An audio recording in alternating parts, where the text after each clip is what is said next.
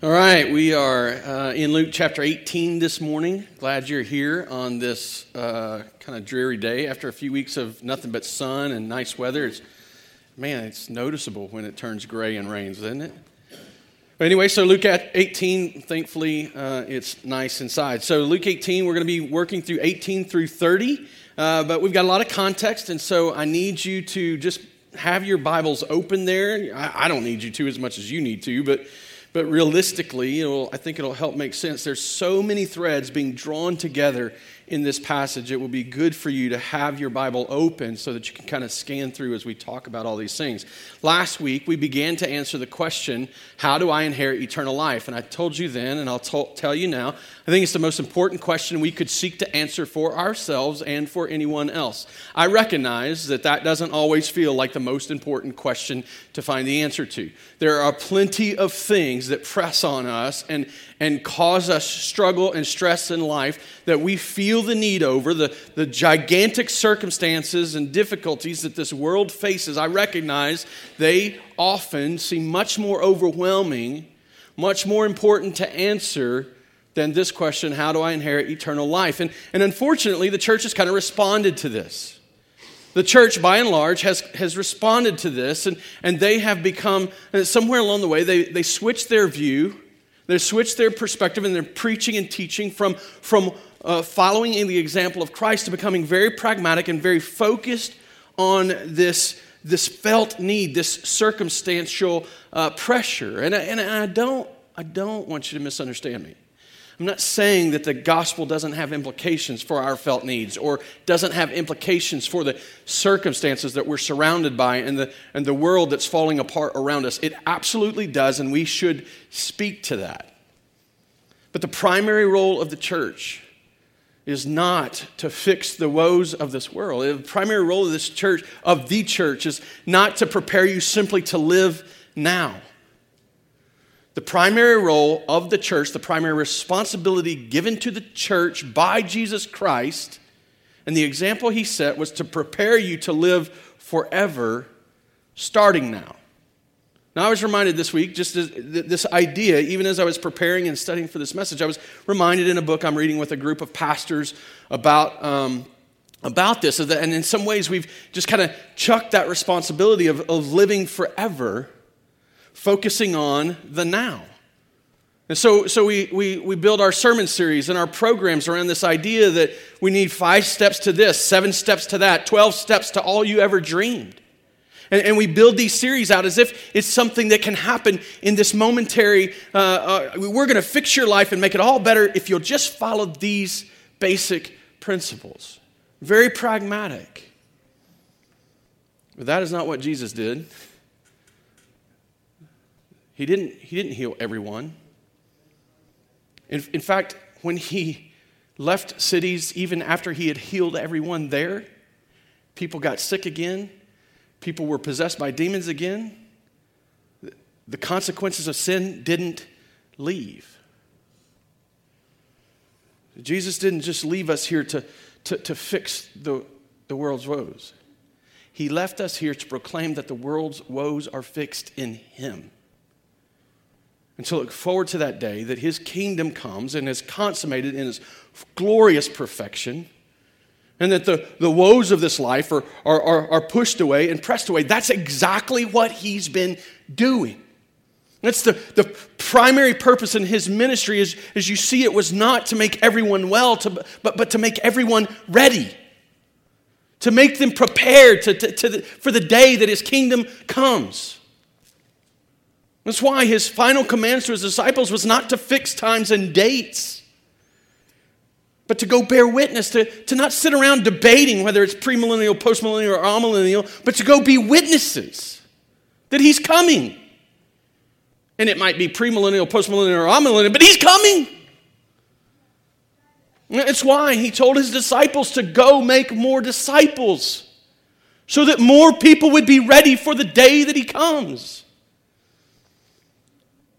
Jesus' primary purpose was not to make everyone well, but to make everyone ready. That's why, he, instead of telling his disciples, here's your life on easy street, he says to them, don't quit praying and don't lose heart.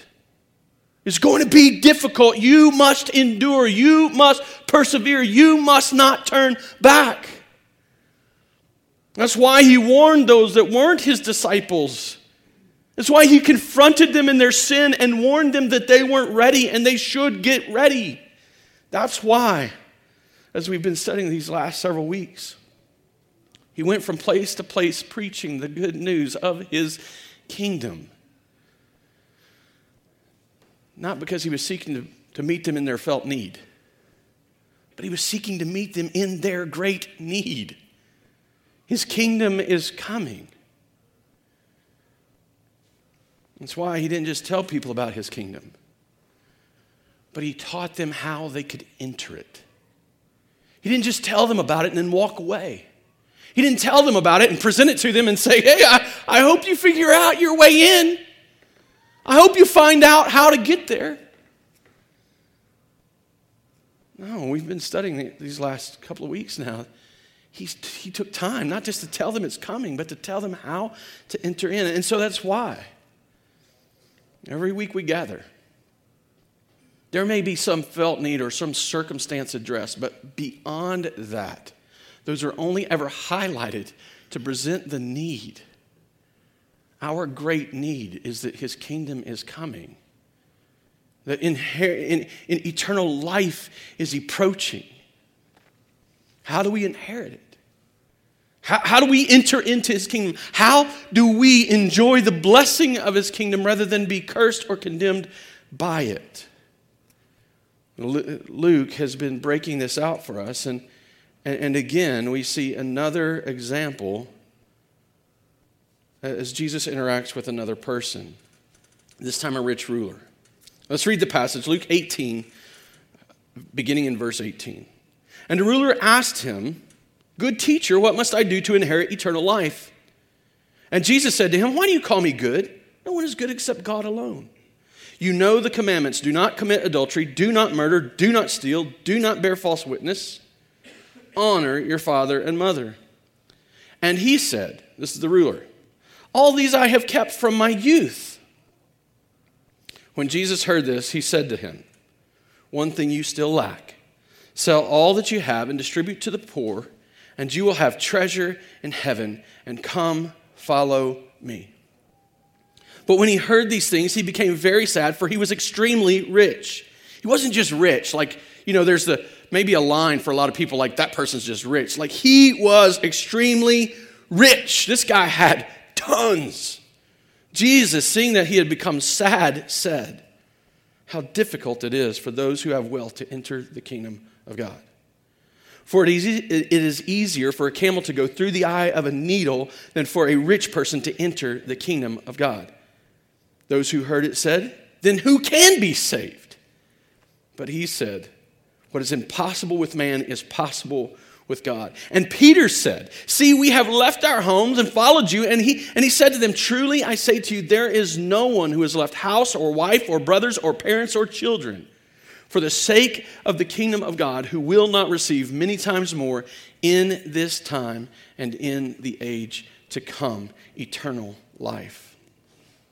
Uh, this, this is the second of two real life examples that follows Jesus' parable of the Pharisee and the tax collector. And you can see that just a, a, two passages earlier in chapter 18, beginning in verse 9 through 14. There's this parable that Jesus teaches, and, and, he, and in it, he, he throws this great reversal into the scheme of their mind, into the view that they have. He turns everything right side up in, in accordance with the kingdom, but upside down in accordance with the view of the world. He reverses it all because these people would have heard about the Pharisee and they would have assumed that the Pharisee is the guy that Jesus would have, have exalted in some way, or that Jesus would have lifted up and said, Yes, this is the example I want you to be like. This is the person you should be like. Your life should emulate his. But in the end of the story, the Pharisee is the one that is humiliated. The Pharisee is the one who sent away, not a part of God's kingdom, not having good news because his kingdom is coming. He sent away distant and, and, and empty of God's presence and blessing. but the tax collector. The lowest of the low, the, the, the, the man who everyone would have looked at and thought, that guy deserves whatever he gets from God. He's the one that who, who, who Jesus exalts and says, No, look at this man. Look at this man. He, he's the one who goes away justified. He's the one exalted to a position of righteousness or innocence before God because he humbled himself before God. Jesus was, was, was turning everything around, he was reversing their whole view. But in the midst of this, he's helping them see that the entrance into the kingdom, inheriting eternal life, it's not how they expect it to be. And as he's teaching about these things, as these things are happening, and as he's going around teaching about the kingdom and, and how we enter it, people are bringing their babies and they're like, hey, would you just touch him and bless them? Uh, just, just touch my baby, bless him, pray over him. We, we long for God's good for him or her. They, they longed for God, for, for Jesus to touch their children, to pray over their children. And so they were bringing in, and the disciples, Jesus' own followers, rebuke. They're like, no, you got these children, they're just going to be a nuisance. They're going to get in the way. And Jesus, in the middle of all this, he's like, no, no, no, no, you don't understand. These are the very kind of people I've come to serve and save. We can't turn them away because they're the very kind of people that the kingdom of God belongs to. They're the very kind of people that actually inherit eternal life. And we could draw some conclusions from these two passages, and we actually did. We, won't, we, we can't, we don't have time to go into them in depth. Let me just hit some highlights for you. From the parable of the tax collector, we saw that the tax collector was grieved over his sin. He wouldn't look up to heaven. He beat his chest. He, he stays at a distance because he is so grieved by the fact that his sin is so real.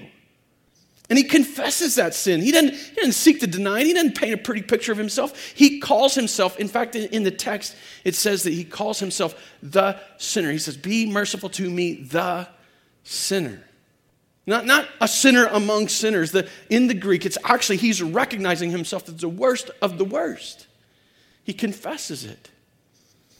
And rather than stand and tell God what he deserves, he simply asks for mercy. He humbles himself before God in faith. He looks to God to be good and gracious and merciful. And rather than saying, This is what I deserve from you, he admits his sin. He pleads for mercy. And in the end, Jesus says he gets mercy. Radically different. As, as the little children and infants are being brought to Jesus, he doesn't highlight their innocence and their ability to just exercise faith. Little children and infants, infants especially, I mean, little children you might make a case for, but infants don't exercise faith. But that's the term that Jesus is using. They do not believe anything, they're just there. But they're dependent and they are defenseless and they are powerless they're dependent, they must be fed. They must be given everything if they're going to have anything. They're defenseless. If you leave them to themselves, they will not survive. And they are powerless to change their position in the world. They can't do a thing about it. And Jesus says if we don't receive the kingdom in this way, if we don't come to Him to seek the kingdom, as one who is dependent and defenseless and powerless, if we stand in front of him as if we have earned something from him, or as, as, if we have done something to deserve something from him, or as if we can get it on our own, then we are, we are not. We, we are keeping ourselves out of the kingdom. We are keeping ourselves from entering in or inheriting eternal life. But on the flip side, he says, that, that if you approach him defenseless, he protects you. If you approach him as one who is dependent, he gives you his abundance.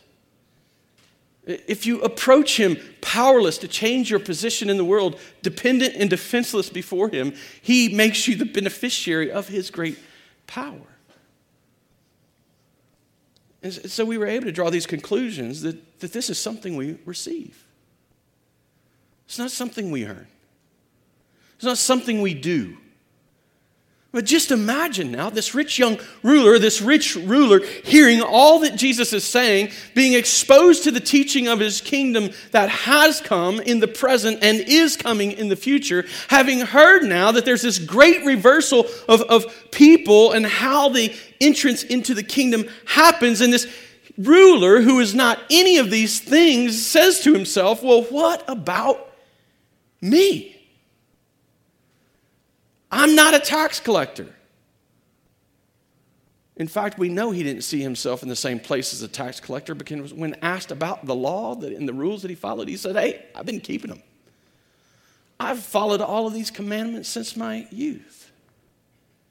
We, we know he doesn't see himself as an infant or a little child who is defenseless, dependent, and powerless because he makes reference to his youth, a time in which he became accountable for himself, where he achieved some age of accountability and some uh, age of, uh, of ability to begin to perform in such a way that he became acceptable to God. And look, I've done it. He doesn't see himself in either of these places. So, what about me? How do I inherit eternal life? So, as I thought about this and considered it, I just wondered in a place in which all of us, every one of us, are much more affluent, privileged, and wealthy than we like to admit. Do we see ourselves as tax collectors and little children or infants? In a place where many of us have grown up in church, making the right choices, doing the right things, following the right rules, attending the right meetings, do we see ourselves in the same seat as the tax collectors? Are in the same position as these infants and little children. I, I don't want you to get the wrong idea. I don't think Jesus is painting America or American Christianity into the gospel. But I think this is the story of many, many, many people who sit in church every week.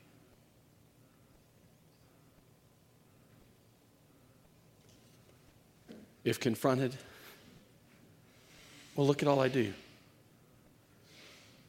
If challenged about being dependent, defenseless, and powerless, that no, no, no, you don't understand. I'm, I'm not those things. But there's never a mention of Christ or any evidence of faith in Christ. How do we people like this rich ruler inherit eternal life. See, this guy's looking for a list of things to do. He's looking for a, a, a list to check off or a, a set of instructions to follow, uh, kind of like a, recipe. You take a couple of teaspoons of this and, and put it in, take a couple of tablespoons of that and put it in, take some cups of that and put it in, and throw it in the oven for a for a certain amount of time at a certain number of degrees, and boom, you got a cake. I don't think you can make a cake off what I just told you, right? I mean, that's not how recipes work. But it's also not how inheritance of eternal life works. This guy's wanting Jesus to give him another list of rules to follow, another set of things to do. Let me accomplish this stuff so that when I die, after having enjoyed all the comforts of this world and, and all the, the, that this world has to offer, when I die, I want all the comforts and all the benefits of the next life too. Because I just don't want to suffer. I just want my best life now and then. How do I get that? Well, Jesus gratefully doesn't walk away and leave this guy un, unattended or in his lies and in his superficial views. He actually, he actually teaches him. But he doesn't give him something new. I, I can't even start now as we begin to build out the points. I can't even start now to give you a new point, like some new thing. All I can do is reword what we've been saying over and over. We don't earn eternal life, we receive it. We receive eternal life as a gift from Jesus, not earn it as a wage from our efforts. This guy's accomplished. He does not see himself as dependent, defenseless, or powerless. He does not see himself or his own sin at all. It becomes abundantly clear as he approaches Jesus what's going on in this guy. And it starts with his introduction to Jesus or his, his interaction, the beginning of his interaction. He's like, Hey, good teacher, what must I do to inherit eternal life? And Jesus stops him. He's like, Why do you call me good? Only God is good. See, Jesus doesn't, he, Jesus doesn't reject his, his title, good teacher, because he's not good. He obviously is. We've seen his goodness over and over and over and over. He's expressing his goodness now by not walking away from this guy who thinks he's made it. Just needs a couple little more things to do. Jesus is good. He's not denying or rejecting the title from the guy because he's not good. He's not rejecting the title from the guy because he's not God.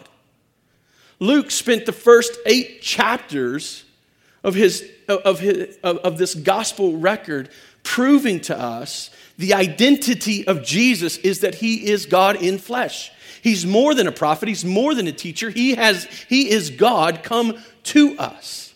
And he shows us that over and over. So he is God, he is good. He doesn't reject this because this guy is wrong. He rejects it because the guy doesn't believe it. This guy runs up to Jesus. I think this is the perspective. There's really about four perspectives that are that are offered up in, in the world of theologians. I think the, probably the most realistic one, because the way this guy views himself and, and the world around him, is that this is just some superficial statement toward Jesus Christ. Like he's just buttering him up. Good teacher, I want a good answer that's easy for me to follow, right? One that I can approve of and feel good about. Good teacher. You know, you, if, you, if you're a parent, you've been a parent for very long, you'll know that your kids will come to you sometimes and they'll be like, I love you so much. You're so amazing. I'm so glad you're my parent. You're the best. What do you want? Right? If it's not happened to you yet, it will. It'll happen. But that's, that's what we do. And so that's what this guy's doing. He's just simply buttering Jesus up, and just saying, hey, good teacher.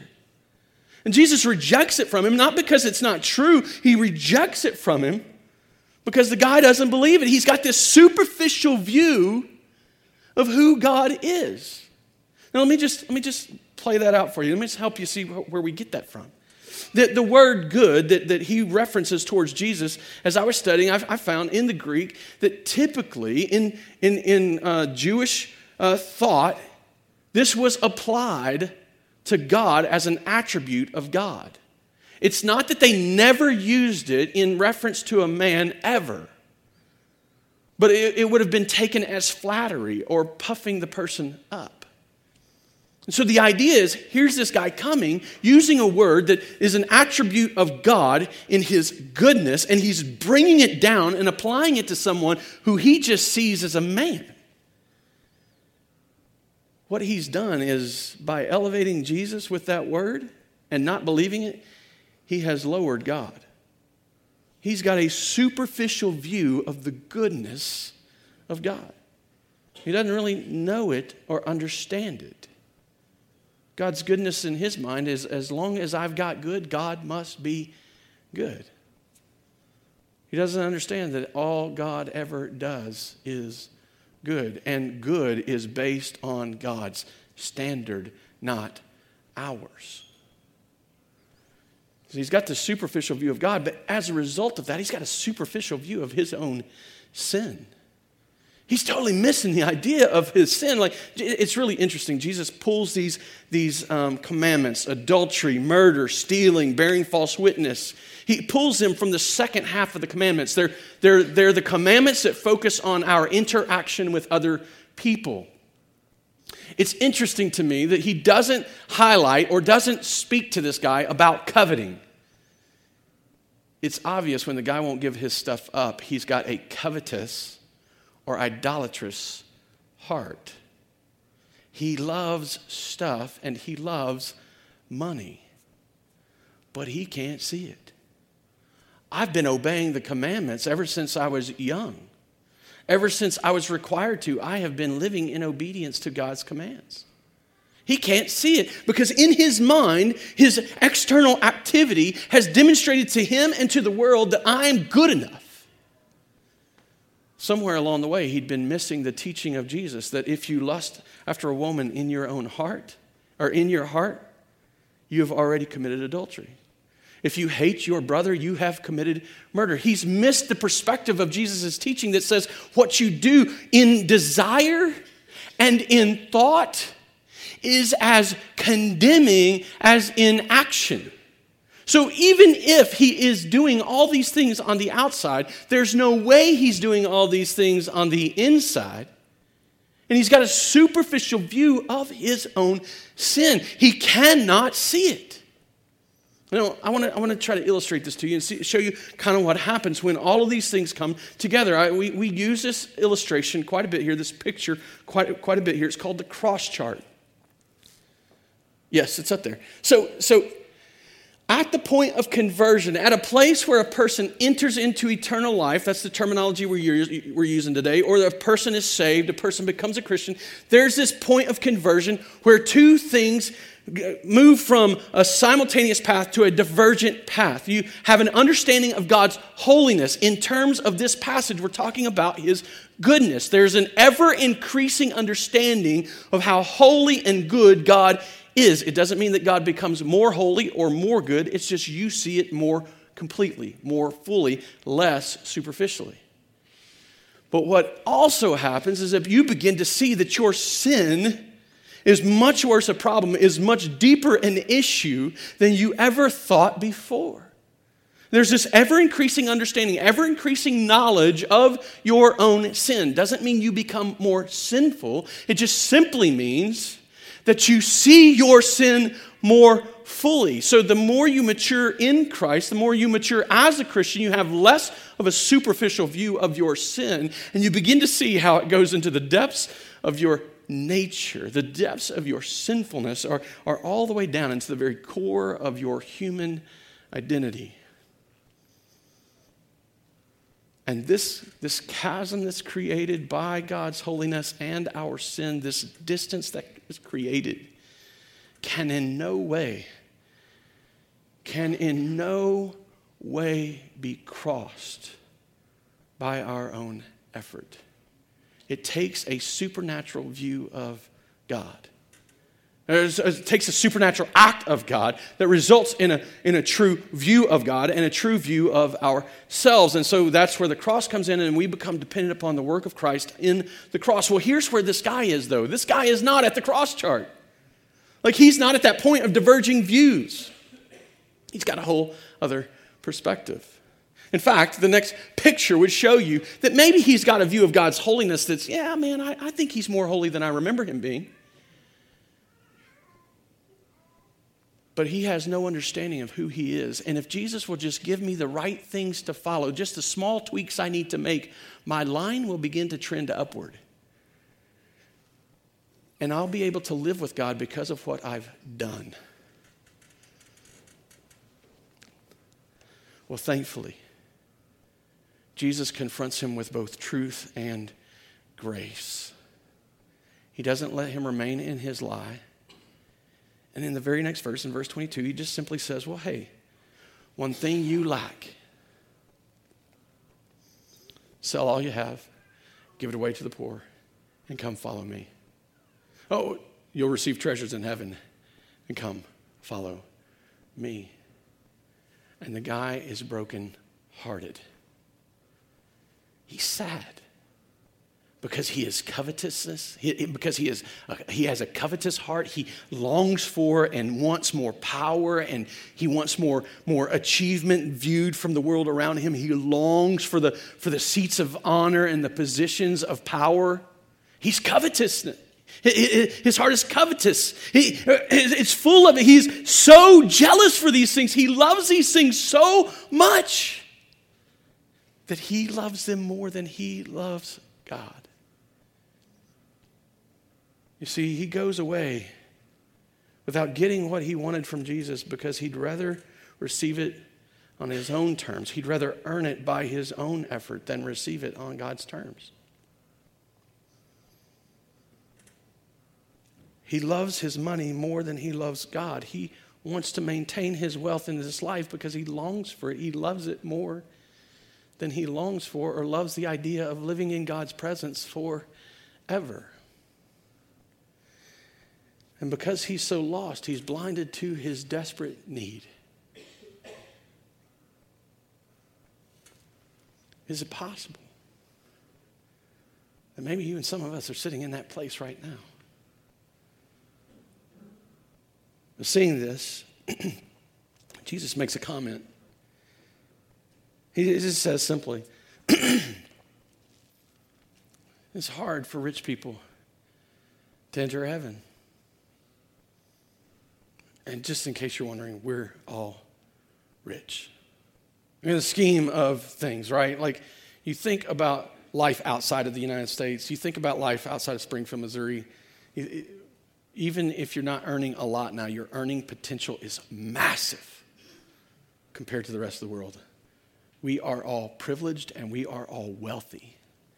And it is desperately difficult, Jesus says, for rich people to enter into the kingdom of God. It's difficult for rich people to inherit eternal life. In fact, he says it, he, he draws this contrast. He's, he, gets, he gets hyperbolic here. I mean, like he is exaggerating to the nth degree, and he says it's even, it, it's, it's, it's harder for a rich person to enter heaven than it is for a camel to go through the eye of the needle. And a lot of people have said over the years, and I even heard this myself growing up, I don't remember where I heard, it, it's just something I heard. Well, what he's referring to is this really small gate in the wall of Jerusalem where people would have to bring their camels, strip off their stuff, get the camel on their knees, and draw them through the gate on their knees. So it's just really, really, really difficult for a camel to go through that eye of the needle gate. Here's what I found in my study this week there's no proof that gate exists. And then others will say, oh, well, you know, Jesus, he, he said that, but, but the translators of the Bible, those people who are making all these copies and now interpreting it and translating it into to different languages, those people mistook it. And what Jesus really said was it's really hard for camel rope, which is just a really thick rope, to go through the eye of a needle. You see, here's our, here's our problem because we're like the rich ruler. We want to make it difficult, but not impossible. Jesus' point is it's impossible.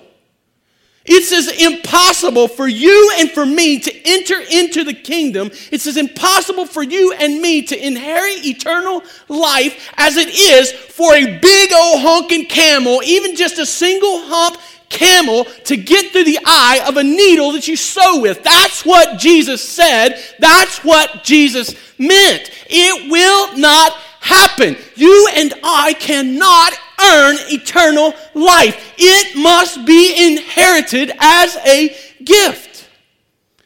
That's it. Well, man, what am I supposed to do? That's the question we all. Why? Okay, but what am I supposed to do?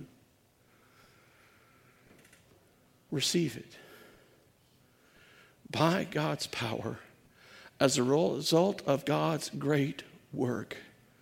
Receive eternal life. Because you can't earn it. It is absolutely impossible. But there's this beautiful way that this passage closes out, closes out, it's, it's, it's, it's, really amazing. I mean, just the idea that God was sovereign enough to put these things together is, shocks me, it surprises me. It shouldn't, but it does. These people respond to him. Like now, all these people are hearing this, and they're, again, so they've heard, seen the great reversal of how we enter the kingdom. Tax collectors are going in, Pharisees aren't. Children are going in, whoa, we got to be childlike? That's totally different. There's this reversal upon reversal. And now there's another reversal. The man, if, if, if this man can't get in, this man who, who we would assume is blessed by God, this man who obviously has been honored by God because look at his wealth, look at his position in society. If he can't get in, who can? Like, how can anyone receive eternal life? How can anyone be saved if this guy's not getting in? And Jesus says, What's impossible with man is possible with God. That statement is so full of hope.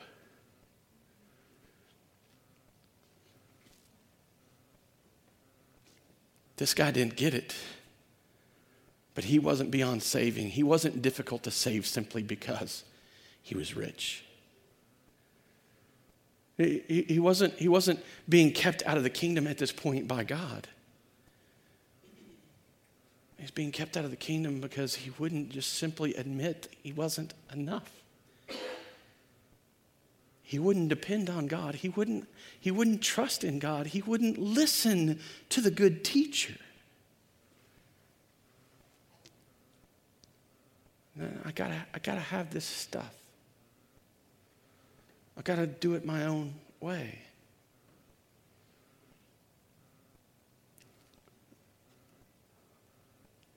And I, I, I hope. I've been praying all week long that if there's any of any of these rich rulers that live and reside in our church and that might visit this morning, that they would be confronted in this moment and shown the hope that Jesus offers. It is impossible for you to save yourself. But it's not impossible for God to save you. The supernatural work of God can bring people from death to life. But that's not the only response we see. You see, the next response we see is Peter. Peter's like, they're listening. So the apostles are there, they're listening. They're hearing all this take place, and they're like, "Who, man, I, I can even, I, and this is assumption, I don't know that it really happened, but I can almost imagine they're whispering among, wait, what is he saying? Like, we left stuff. And so Peter steps out and he's like, hey, we, we, we left everything. But we just got rebuked in the last passage. What, what, is, what does that mean for us? And Jesus' answer here, I think, is so important. And, and, and, honestly, if you think about it, it can be really placed back alongside, parallel alongside the rich ruler. He called the rich ruler to sell everything, leave it all, come follow me. And because the rich ruler loved his stuff more than he loved Jesus, because he believed it was good more than he believed that Jesus was a good teacher, because he believed that he didn't really need to leave all that stuff because he was actually a good person, he decided that it was better to keep it all than follow Jesus. But the disciples, on the other hand, let's just take Peter's case. They're out in a boat. They catch this massive load of fish. They get to the bank. They have just struck. I mean, it's like winning the lottery for them. They're fishermen. They don't have a ton, but man, when they came in, their nets were breaking. It was difficult. Their boats were nearly sinking. And Jesus says, Come, follow me. I will make you fishers of men. And they believed and trusted him so fully, so completely, that they left it all behind and they followed Jesus. But it wasn't the rule that they followed that demonstrated that they were being saved or that they had inherited eternal life. It was the very fact that they had trusted Jesus and that they turned from all that they had been living for to walk in repentance so that they could follow him. See, there is a response. Salvation is a supernatural, powerful work of God. Inheriting eternal life demands that God save us. But it does not leave us un, unactive or just sitting still or unresponsive in any way. When we have been saved, we will respond. This is the idea of conversion. You go back to that original cross chart where there's this moment that we see God for who He is and we see ourselves for who we are. And there's this diverging now lifestyle, this diverging truths that, that are evident in our heart and life. And instead of depending upon ourselves, instead of trusting ourselves, we trust Jesus and His cross. And we live in repentance because of Jesus and His cross. So we receive eternal life when we respond to Jesus in faith and repentance. And somehow, in the economy of God, I know it sounds like I'm talking out of two sides of my mouth here, but somehow, in the economy of God, by His supernatural work, by His saving grace, by His, by his power to save and His power alone to save, He calls us to respond in faith and repentance. And when all of these three things come together, when all of this happens, you are saved. We respond to Jesus in faith. We trust Him as the good teacher. He's the one telling us truth. We trust Him that we are too sinful to save ourselves. We trust Him that we are dependent, defenseless, and powerless. We trust Him that God alone can save us through Christ. We live in repentance. All of our sinful, uh, all of our sins confess to Him, and we plead for Him to, to give us mercy, not what we deserve, but mercy. We live in repentance. All of our idols, we strive to turn from them in order to worship Him alone. Money, wealth, convenience, comfort, approval, whatever those things are that you long for in your life more than you long for Him, you see them for what they are false gods. When you quit giving your life to them, we turn in repentance and we strive to worship Him and Him alone. We commit ourselves to living in obedience to Him and Him alone. That's repentance. Faith and repentance, they don't earn our salvation.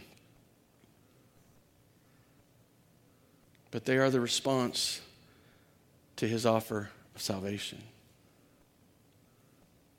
Because we need Him, not more works.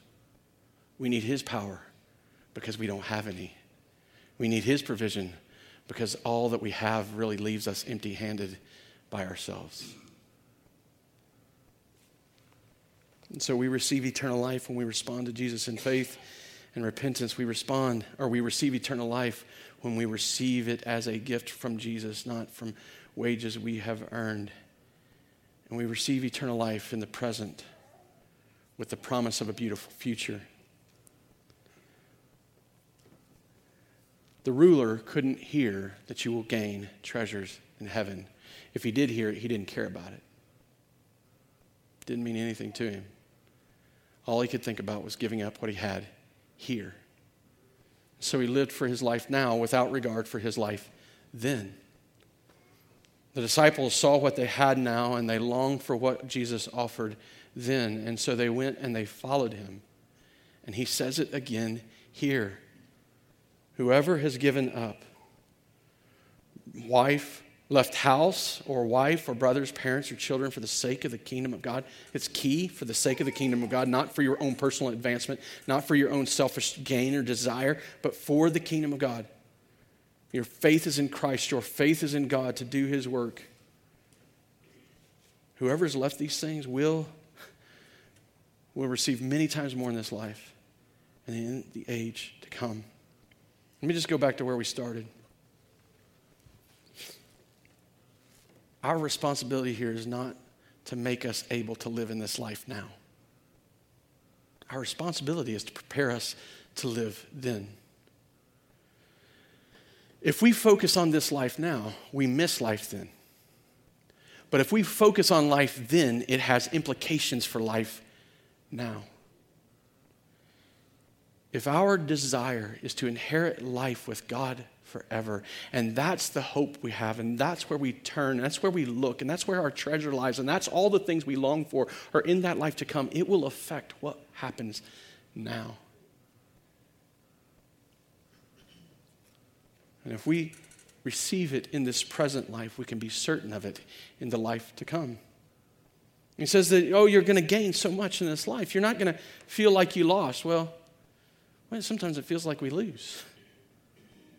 But what did they gain? They didn't get rich. These disciples, the, the apostles, they, they, they got killed. Like they didn't get rich and they got killed. It's not something a lot of people sign up for, right? Let me just mention two things that they, they gained front row seats and backstage passes to all that Jesus was doing. Do you realize that as we are saved and as we enter into eternal life, that we too, Paul even says this in the book of Ephesians, that we are, that he reveals to us the mystery of his will for the fullness of time, we all of a sudden gain a perspective, gain an understanding that God is working in a certain way to do a certain thing. We actually get backstage passes and front row seats to the mighty, powerful work of an almighty God.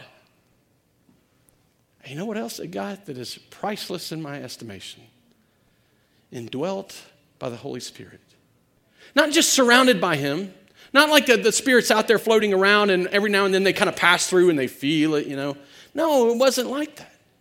The spirit came and dwelt in them, took up residence within them. And this is the promise of the New Testament for every believer that the Holy Spirit, God Himself, in the person of the Holy Spirit, takes up residence in you. You receive God. That's so much more than wealth in this life. But I wonder do we have such a superficial view of God that we don't see the value of His indwelling presence? Do we have such a superficial view of His kingdom that's coming that we can't be excited and imagine how much better it will be than this life now? See, it's my desire that every last one of us would not walk away sad like this rich ruler. But like the disciples, we'd walk away with the promise of a bright future. Because God, by his power, through his might, has given us eternal life. And we are now walking in faith and repentance. In his kingdom now, looking forward to his kingdom to come. One last piece, one last quote just to close it out. This all is done with great purpose. And I think J. Ligon Duncan captures the thought well when he says, in that book that I referred to earlier, he wrote this The glory of the not yet is put before our eyes now, so that we, not so that we can escape and sing pie in the sky by and by. No, it is put before us so that we can be strengthened to endure, engage, and bless. So that every day we can walk looking forward to the kingdom, enduring whatever this life has to offer, because when this life ends, we step forever into his presence. Let's pray. Father, I, I would just ask that you meet us here. In the same way that Jesus met this rich ruler, would you meet us in this moment? For some of us, we don't need to be convinced more of our sin. You have shown that to us, you have proven it to us, and, and we are not shy to confess. But for others, we're resistant. And we get frustrated when it gets brought up, and we get angry. And why don't you just tell me how to enjoy my life now and leave me alone? Would you convict us? In grace, with truth, would you show us who we are in contrast to who you are?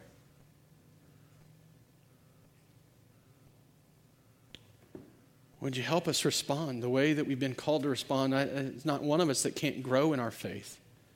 Not one of us, even those of us confessing our sin and recognizing who we are, that we still struggle with faith and repentance. Will you help us grow in that? Will you help us see you as more sufficient? As, will you help us see you as a greater treasure? Will you help us see you in in a brighter, more uh, brighter light, a less superficial understanding of who you are? Will you help us to see you more fully so that we can respond more rightly, trusting you? in faith and obeying you in repentance. Would you help us? For those that have never responded in that way, Father, would you confront us? Would you convict us of our religion? Confront us in our own efforts? Call us to trust in you and you alone? And obey you and you alone, to commit our lives to you and you alone. Well, Father, would you work so that we enter your life now, or so that we enter your kingdom now, and that we enjoy your life forever? I pray these things in Jesus' name. Amen.